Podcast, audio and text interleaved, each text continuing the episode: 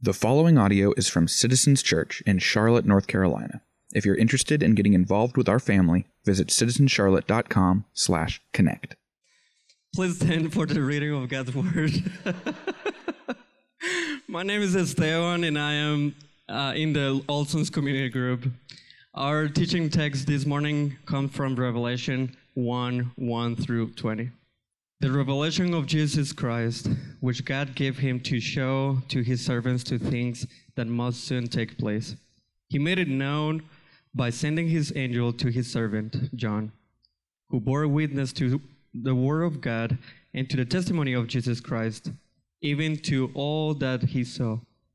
Blessed is, is the one who reads aloud the words of this prophecy, and blessed are those who hear and who keep what is written on it, for the time is near.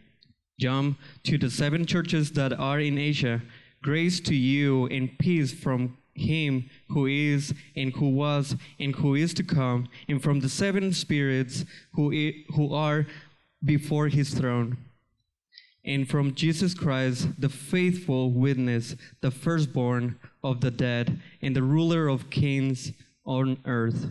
To him who loves us and has freed us, freed us from our sins by his blood, and made us a kingdom, praise to his God and Father.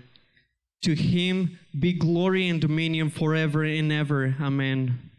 Behold, he is coming with the clouds, and every eye will see him, even those who pierced him, and all tribes of the earth will wail on account on him. Even so, Amen. I am the Alpha and the Omega, says the Lord God, who is and who was and who is to come, the Almighty. I, John, your brother and partner in the tribulation and the kingdom and the patient endurance that are in Jesus, was on the island called Patmos on account of the word of God and the testimony of Jesus.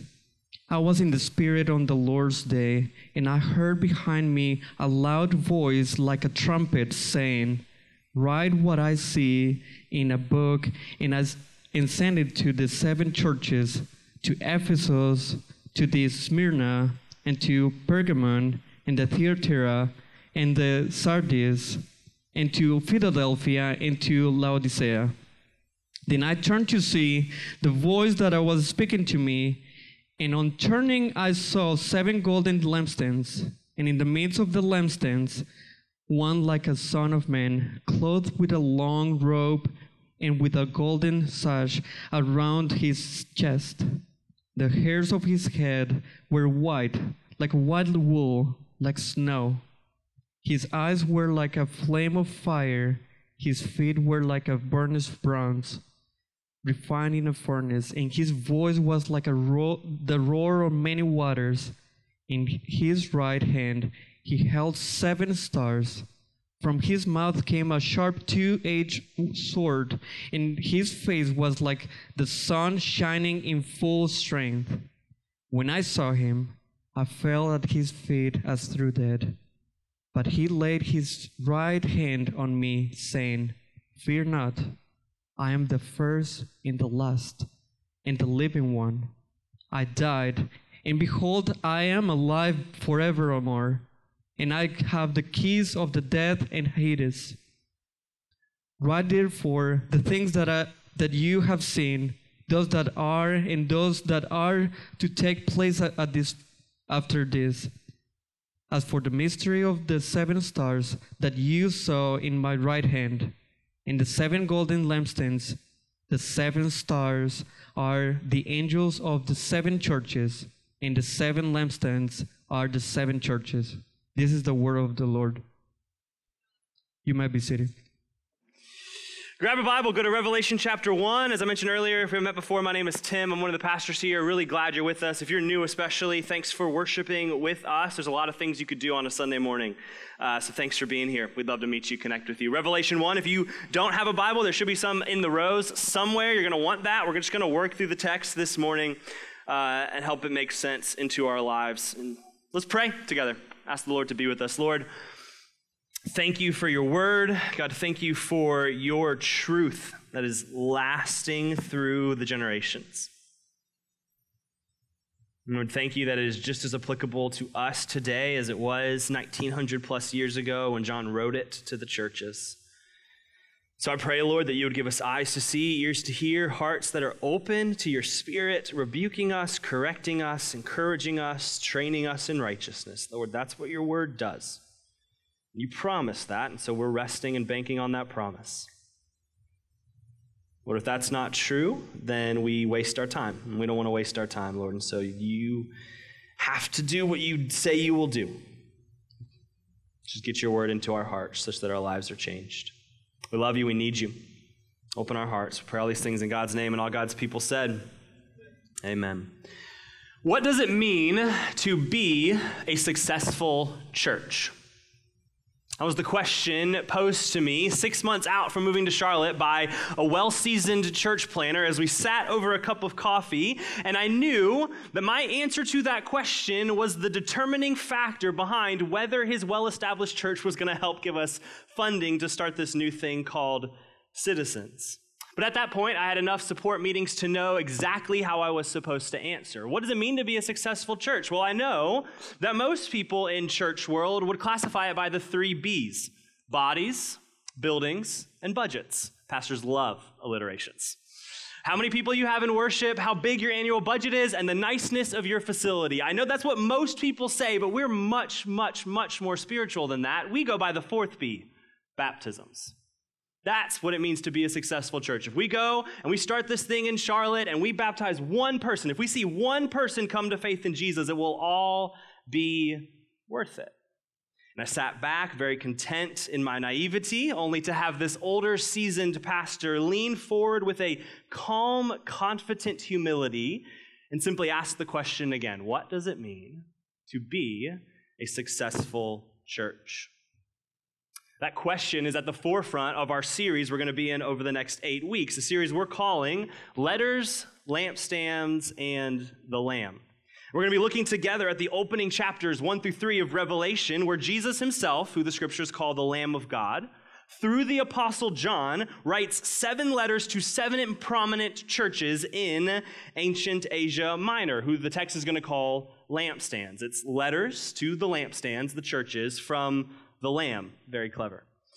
What we're going to see as we look at each of these letters is that the answer Jesus gives to this question and the answer the pastor gave to me three and a half plus years ago, along with some significant funding, praise the Lord, for our church, is this success is faithfulness to Jesus.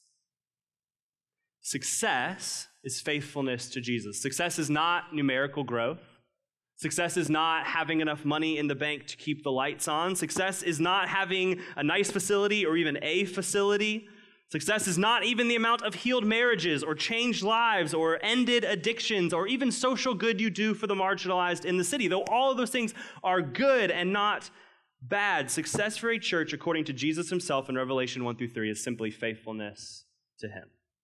And that's what I want us to understand and grasp over the next eight weeks that success for us as a church is faithfulness to Jesus, specifically faithfulness in four things. This is what we're going to see over the next eight weeks. Success is faithfulness to Jesus in doctrine, what a church teaches and believes, in holiness, how a church lives out said beliefs, in love, meaning an earnest desire and affection for Christ and his people, and in patient suffering patiently walking through the trials of this world as we wait for Christ's return. That's success according to Jesus. That's the aim of these seven letters we'll read to these seven churches. And that brings us to what I want to do today with our time together. As you'll see as we kind of track through this series, these seven letters are not rainbows and sunshine by any stretch of the imagination. This is not, brace yourself, seven love letters from Jesus to churches about how they're being awesome. If you've read the first three chapters of Revelation, you know this that these letters are full of warnings and rebukes and corrections and commands to repent and hold fast. At some point, he's going to say, Don't worry, more suffering's coming. I need you to stick with me on this. They're going to be full of all of these things, and they're going to be difficult, even though they're the letters of Jesus himself, to hear and to accept, not even to mention to obey, which is why today, today, is so important. Because what I want to do today is I want to give you what I want you to think of as the fuel for our obedience fire, okay? And I say this with no exaggeration. If you miss today, the rest seven weeks will become a legalistic, unable to continue out burden. You miss today, you will think I am saying something I am very far from saying. You will think I am saying, if you do these things, then Jesus will love you. You will think I am saying, if you do these things, then God will approve of you. If you don't understand today, you will not make it in the Christian life. Because, as we've said before, I'm supposed to do this, and I'm not supposed to do this is not a sustainable way to follow Jesus. Like we've said this over and over again. Ought to is not long term fuel for discipleship to Christ over the decades of your life to come. I'm learning this firsthand right now that you have to understand a greater why behind just the Bible tells me so. I'm learning this firsthand right now. So we've officially entered the why phase of the Olson household. Anybody else? Any other parents with me in this? They told me it was coming, and then Harper turned three, and it was just like, boom, here it is. So her answer to every question or every direction I want to give her is the same question: Why? Hey Harper, will you put your shoes on? Why? Hey Harper, can we brush your teeth? Why? Hey Harper, do you need to use the potty? Why? It's like that's not even. A, that's what does that even mean, right? And here's the thing I hated this answer when I was a kid. I hated it. But now that I'm a, parent, I find myself saying it all of the time. Because I what? Said so, which has no long term ability to form her into a functioning adult. Because here's what's going to happen. She cannot become a college sophomore one day and go, Should I clean the dishes or not, lest my roommates hate me? And then think, Well, my dad told me so. That is not a long term functional way to live as a human or as a Christian. Now, do we believe the scriptures? Yes. Are they our authority? Yes, because they're the word of God. Absolutely. But you have to be gripped and shaped and molded and in love with a greater why behind your following of Jesus. And that's why John's going to start us today in chapter 1 with the why. And that's made clear in verse 19. Look at verse 19. He says, Write, therefore, the things that you have seen those that are, and those that are to take place after this. The therefore is there to ground chapters 2 and 3 and everything he's about to say in chapter, or everything he just said in chapter 1. So the next seven weeks, seven letters, how and what in faithfulness to Jesus. Today, why we are a church faithful to Jesus. And John's going to give us three reasons. Here's what we're going to explore over the next few minutes. Three reasons why we are called to be faithful as the church to Jesus. What Christ has done, what he will do, and who he is. So, where we're going over the next few minutes. Let's look at number one. Three reasons why we are faithful to Jesus. Reason number one what Christ has done. First reason we are faithful to Jesus in our doctrine, in our living, in our love, in our suffering well is because of what Christ has done. Let's start in verse 1 of Revelation chapter 1. John writes, the revelation of Jesus Christ, which God gave him to show his servants the things that must soon take place. He made it known by sending his angel to his servant John, who bore witness to the word of God and to the testimony of Jesus Christ, even to all that he saw. Blessed is the one who reads aloud the words of this prophecy. Nice, I like it. And blessed are those who hear. Good job. And who keep, that's a bad Bible joke, I'm so sorry. And who keep what is written in it, for the time is near. Verse 4 John to the seven churches that are in Asia, grace to you and peace from him who is, and who was, and who is to come. From the seven spirits who are before his throne. We'll get into that in a little bit. And from Jesus Christ, the faithful witness, the firstborn of the dead, and the ruler of kings on earth. This is the key. To him who loves us and has freed us from our sins by his blood and made us a kingdom priest to his God and Father. To him be glory and dominion forever and ever. Amen. First reason why we live as a church faithful to Jesus is because of what Jesus has done. We are faithful to him as a church because the reason we are even a church, and what I mean by that is the called out and assembled people of God, is because Christ has made us a church. How? Two, two things the passage points us to. First, he freed us from our sins by his blood. It's the first thing Christ has done for us. The message of the scriptures, you know this, is that you and I and all of humanity are born under what the scriptures call bondage to sin. We are slaves to sin. We are dead in our sin, Ephesians 2. We, we think we're free. We think we're free to do whatever we want. Right? We point and we say, okay, the Christians are the ones who have all the rules, they can't do all this stuff. When really, the language of Romans 6 says that we are slaves to our passions and desires that wage war within us. Yet, if you know the gospel story, you know Jesus enters into humanity. He takes on flesh. He lives the perfect, free from the bondage of sin life, sheds his blood on a cross so that you and I can be freed. Galatians 1 freedom. He has set us free, free from the power of sin, such that you and I, by the power of the Holy Spirit, can actually say no to sin, and free from the penalty and punishment of a just God for sin and sinners. He sets us free by the shedding of his blood. But not only that, it goes even farther. He has also, according to the text, made us a kingdom and priests to God. The language John is using here is meant to point us to the fact that we are facilitators of God's presence. That's how priests functioned in the Old Testament. They were facilitators of God's presence. They were mediators, go betweens between God, his presence, and his people. They would enter into God's presence in the place of the temple called the Holy of Holies to mediate, to stand between God and his people. And John says that's what Jesus now has done for all who trust in him. He's made us priests. Meaning what? The Holy Spirit lives inside of us. The presence of God is with us forever, that we live as mediators of God's presence in the world through the indwelling of the Holy Spirit. In other words, if I can put it even more succinctly, reason number one for why we live faithfully for Jesus as the church is because of the gospel. Because of what Christ has done through his life, death, and resurrection. You see, the gospel is the only power of long term motivation for the long haul Christian life. It's the central rallying point behind how we grow and live and continue to live faithfully for Jesus. This is where I have to go on a little bit of a rant. Too many Christians think the gospel is just simply Christianity 101. You know what I mean by that? Too many Christians think, okay, I believe in Jesus, that enters me into the Christian life, and then I got to go deeper. And that usually means one of two things either rich theological, exegetical study, or practical steps to living a better life. So I believe in Jesus, I trust in his life, death, and resurrection, and then I either need that nuance of that one Hebrew word in Exodus 15 or four steps to a perfect marriage. That's the deeper stuff of how I'm going to follow him over the long haul. That's not how the scriptures paint the picture of growth.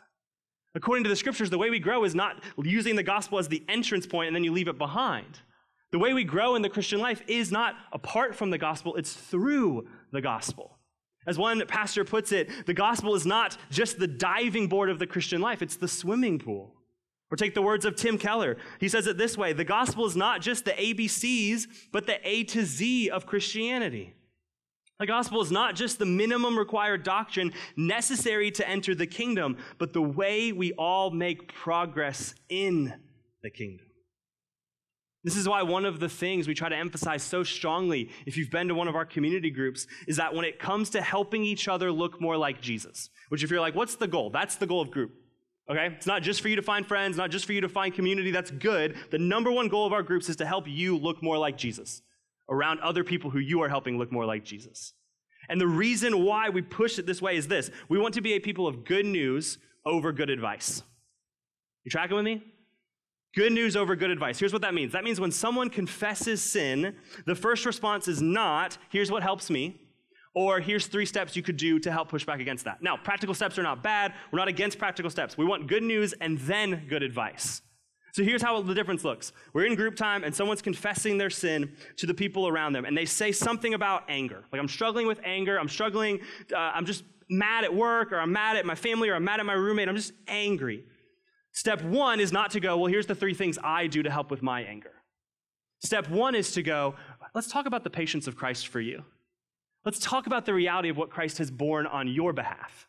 Let's talk about how much you should make him angry, and yet he goes to the cross taking the full weight of your sin upon himself. See how different that motivation of change is? See how different that then leads to a different response? Or think about this one maybe work identity. Someone's struggling with their performance at work and they just feel like they're not measuring up, they're not living into it. Option one is to go, hey, here's four things I do to help myself be a better employee. Or we can go, hey, here's the good news of the gospel that in Christ Jesus, I said this way too much a group, the guys are gonna laugh. In Christ Jesus, you have an identity more secure than you could ever imagine, more rich more solid, more unmovable, that then drives any amount of work performance you want to strive for, rooted in what Christ says over you through his work on the cross. Do you see the difference? Do you see how one leads to long term lasting change and the other just to greater burdens of effort? Faithfulness to Jesus starts by remembering what he has done, remembering the gospel. Reason number two for why we are faithful to Jesus. Reason number one is what Christ has done. Reason number two is what Christ will do. What he will do. Let's pick it up in verse 7. Behold, John writes, he is coming with the clouds, and every eye will see him, even those who pierced him, and all the tribes of the earth will wail on account of him. Even so, amen. I am the Alpha and the Omega, says the Lord God, who was, who is, and who was and who is to come, the Almighty. Second reason why we're faithful to Jesus is because of what Christ will do. This was the whole point of last week's sermon. If you missed it, go watch it, go listen to it. Where Garrison outlined that last phrase of the Apostles' Creed, right? That we will have a resurrection, new bodies, where we will spend eternity with Jesus in a new heaven and a new earth for all who trust in him. And John's pointing to that reality. Verse 7 He is coming with the clouds, and every eye will see him. John's pointing to that as a reason for why we live faithfully. Because here's what happens in our everyday life life in the modern secular West drives you to only focus on the here and now, right? What's right in front of me? Immediate gratification, instant success, instant just fixing of the problem. Everything in our lives just takes our vision from upward to downward. What John is doing is trying to lift our gaze back up Hey, remember you're part of a bigger story. Remember you're a part of something different to come. Remember that Christ is going to come, and you will receive, if you trust in him, the spoils of his victory an inheritance, a kingdom, a place with God forever, new resurrected bodies in a new heaven and a new earth. And remembering this and living in light of this is part of how we remain faithful to Jesus. This is an idea we'll see Jesus come back to at the end of each letter. He'll say the same phrase to the one who conquers. You're going to see that in every single letter. He's going to end by saying, to the one who conquers, meaning to the one who remains faithful, to the one who holds fast and firm to Christ in temptation and suffering and the ups and downs of life. And then he'll spell out for us some part of future promise that is ours in Christ Jesus. Let me just give you two examples of this Revelation 2 7. He's going to say, To the one who conquers, I will grant to eat of the tree of life, which is in the paradise of God to the one who holds fast to Christ, look at what's to come. Eating again of the tree they've been barred from since Genesis 3. Or Revelation 3 5. The one who conquers will be clothed thus in white garments, and I will never blot his name out of the book of life. I will confess his name before my Father and before his angels. Can you imagine Christ Jesus confessing your name before the Father? Your name before the Father for the one who conquers. This conquering is not simply, let me, you know, grit my teeth and clench my fists and bear it. The conquering that he calls us to, that Jesus calls us to, is a conquering that is fueled by his first conquering. Look at Revelation 5. We won't get into this part of it, but I just want to show you this. This is what John says in Revelation 5. And one of the elders said to me, Weep no more. Behold, the lion of the tribe of Judah, the root of David, has conquered, so that he can open the scroll and its seven seals. So, track with me. John says, To the one who conquers, but look who conquered first the Lamb. So, what's happening when he's returning? When he's returning, he is ushering in in full the victory that he's already won and guaranteed through his life, death, and resurrection. And so John says he conquered, and so now we conquer because he has conquered. The best way I have to explain this to you is 1 Samuel 17, David and Goliath, right? If you know the story, David, little shepherd boy, right, goes and defeats nine foot Philistine giant Goliath with a sting, sling and a stone, right? And we read that story in Christian circles all wrong, completely wrong. Because here's how we read it Hey, look, you're David, and God is with you to tackle the giant. No, that's not fully wrong, it's just mostly wrong. Because in the story, you're not David. And I am not David. You know who we are in 1 Samuel 17? We're the cowering Israelites shaking in our boots, afraid. David points to Jesus, the conquering, notice this, shepherd king from Bethlehem. Who's that remind you of? A shepherd king from Bethlehem. David points forward to Jesus as the conquering one who slays the giant. And then you know what we do? Shaking in our boots, we see the conquering victory of Jesus, and then we go, oh, yes, we can win too. And then we charge after our enemy. That's who we are in the story, and that's the picture John points us to in Revelation chapter 1. Because he conquered, we too now can conquer. We can have victory over the things that plague us. We too can stand firm in suffering and trial and temptation. All right, number three who Christ is. Who Christ is. Verse 9. That's fine.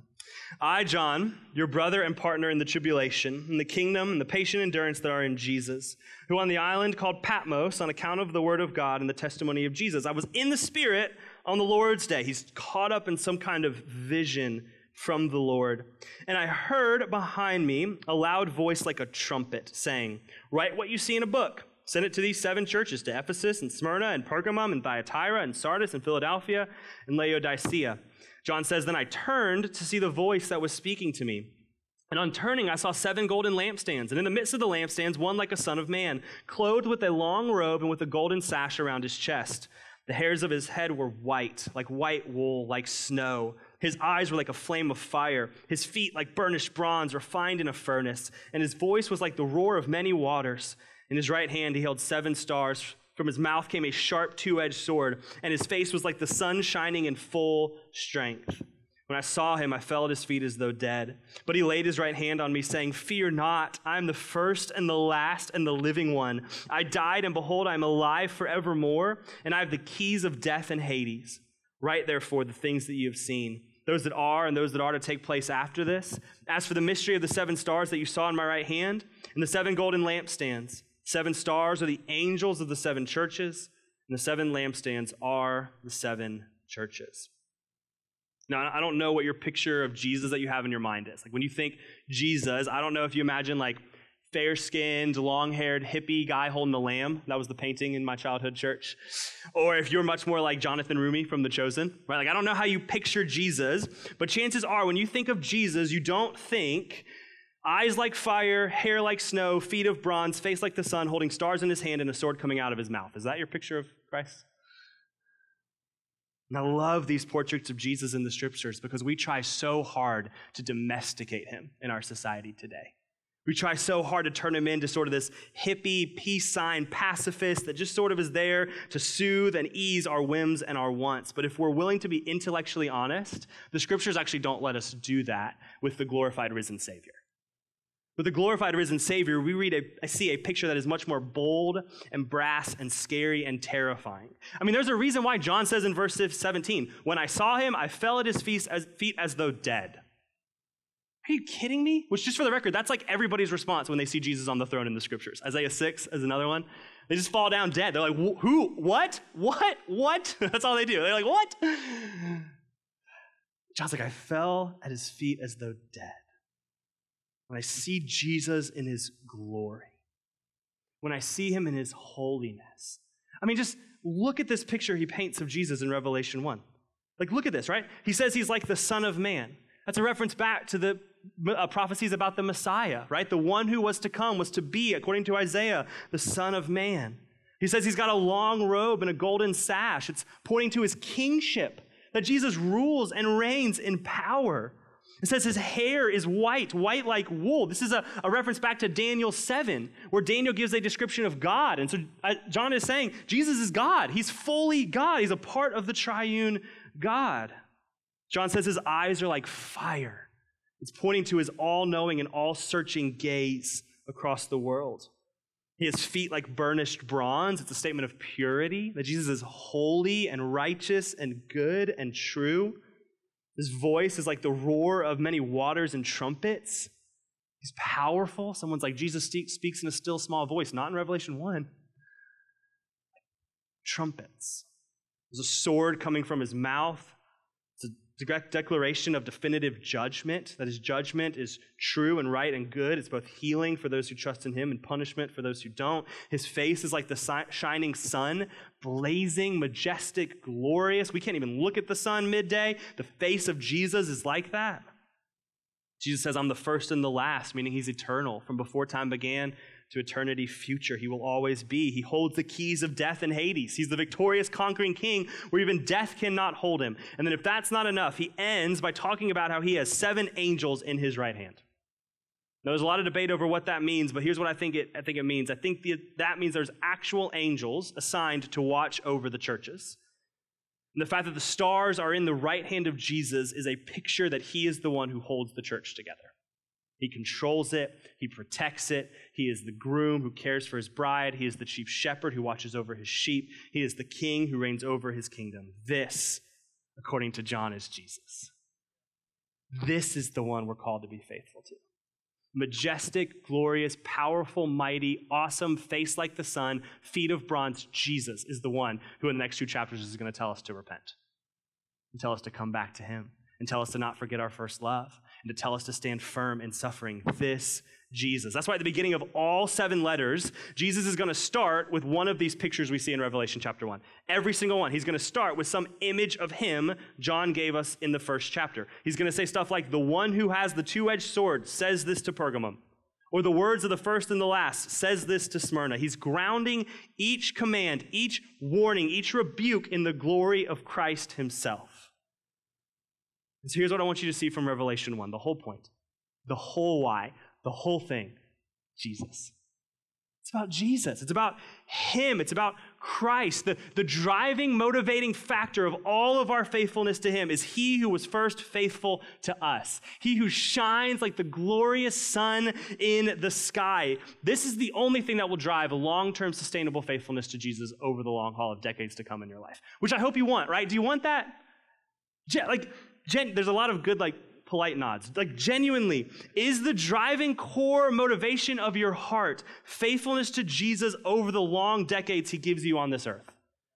If it is, John will tell us the number one way you do that is deep love, awe, and affection for Christ. That's it. That's the only way. What he's done to rescue us, what he will do to come back for us, and who he is pure, holy, majestic, and powerful King. And so it's fitting that John ends this way in verse 20. As for the mystery of the seven stars you saw in my right hand, and the seven golden lampstands, the seven stars are the angels of the seven churches, and the seven lampstands are the seven churches. So Jesus holds the church, guides the church, protects the church, cares for the church, will come to rescue the church. And what do the churches do? They shine as lampstands surrounding the Lamb. So, what are we supposed to do as the people of God? As the collective, called out, assembled people of God? Shine on the Lamb as lampstands, right? Isn't this what Jesus says in Matthew 5? Right? You are a city on a hill. That's not like you individually, wherever you, you know, it's you collectively, the people of God are a city, a light shining as a city on a hill. Or Ephesians 3:20, one of my favorite passages in the scriptures. Paul says, through the church, the wisdom and glory of God will be made known, not just to humans on earth, but to the heavenly rulers and authorities. What? Like when we're doing this correctly, faithfully to Jesus, there's something about this preaching to angels. That's crazy. It's beautiful. It's what we're called to. We're called to make much of Him and shine on Him and point to Him and glory in Him.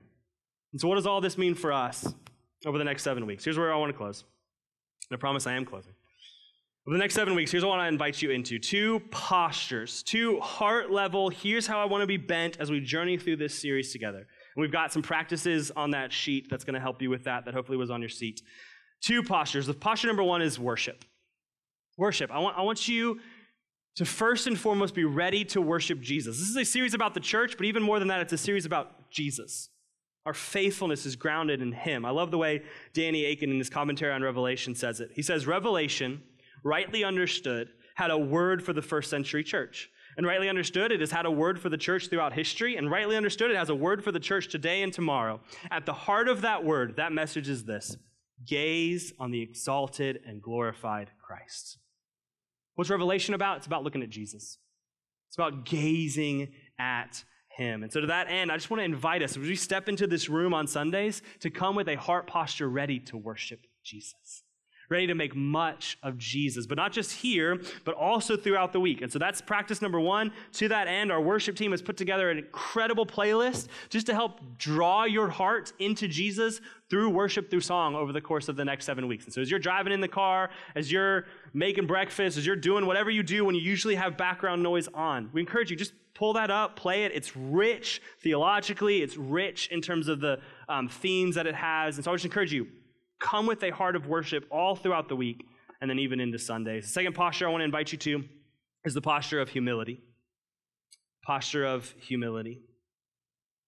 What I mean by that is that when we read hard things in this, these letters, let's not put ourselves above them. Let's not point the finger. Let's not think, man, I really hope that other person in my group's hearing this right now. Can't wait to talk about it on Wednesday. Like it, right? I heard a pastor say recently that people come into church looking for one of three C's. Again, pastors love alliterations. They come looking for comfort. I hope, hope this is encouraging to me. I hope it's comforting to my soul. I hope it, hope it eases what I'm going through. They look for consent, meaning I hope what the pastor says is in line with my already predetermined beliefs. I hope what he says from Scripture already just confirms what I already think. And then when those two things don't happen, they choose option three, which is the third C of caveat. Oh, well, he wasn't really talking about me anyway. No, that doesn't really apply given my unique circumstances and situations. And so I would invite us as a church over the next seven weeks to choose a fourth posture, also a C conviction. Humble conviction. Lord, would you actually speak to me? Because I'm assuming that the scriptures are true, and so therefore I'm assuming I'm a sinner. And I'm assuming until Jesus returns or calls me home, my life is not perfectly in line with your word. And so show me how that is true. Because what I want is more of Christ. And part of growing more into the image of Christ is being convicted for our sin. And so I invite all of us, myself included, to come with a posture of humility. And one of the ways we're going to foster that is through the practice of fasting. So I invite you, we've got some resources on that page on your seat. We've got some ways we're going to step into this together. Nothing will grow your humility before the face of God like realizing you're a human with limits. One of those limits is that we need food to survive. And so, fasting is one of these practices we're going to seek to step into together. There's resources on how to do this well and wisely based on your season of life, based on your past relationship to food and your body. Please check those out before you just like write it off like, I'm not going to fast. Here's X, Y, and Z. Please at least give that sermon a listen about food and body image. At least listen to that and pray and see what the Holy Spirit invites you into. That's my only request seek that out with your group and with the Lord. Again, we've got a handout of all these things on your seat. It's also going to be on our website. This is going to be a good series. I'm excited. The video is going to stay that ominous for the next seven weeks, so look forward to that. But here's the reality. Here's what I want you to know. This seven weeks is not going to radically change your entire life, but what it can do, if you're willing to come in with a spirit of worship and a spirit of humility, is that the Holy Spirit might help you take one little step in the long obedience in the same direction. And that's what we're going for. Faithfulness to Jesus over the long haul. We might love him a little bit more in eight weeks than we do today. I'd love that for me. I hope you'd love that for you. Let's pray together. Lord, we come before you with the two postures we sense you're inviting us into as a community. Lord, we come with the spirit of worship, we come with the spirit of humility. And Lord, those are not the natural bents of our heart. Like we, we want to acknowledge and we want to own and we want to confess that the natural bent of our hearts is not to worship you, but to worship ourselves. It's not to be humble, but it's to puff ourselves up, Lord. And so we need, wow, do we need your spirit. But by your grace and your kindness and your power, do we grow in worship and humility such that we love Jesus more. And so, Lord, I just pray for us as a community over the next eight weeks. Lord, I pray your hand will be on us as we study Revelation together, as we discuss it in our groups, as we journey alongside of one another over lunches and coffees and dinners and walks and play dates and all the ways our community is intertwined. Lord, I pray that you would move in power.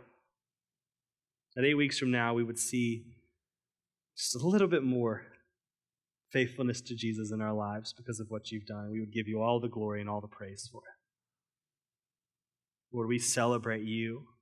It's the glorious, majestic face like a sun, feet like bronze, sword out of the mouth, judging, rising, ruling, reigning, glorious King.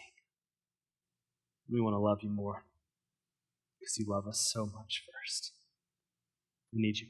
These things in Christ's name. Amen.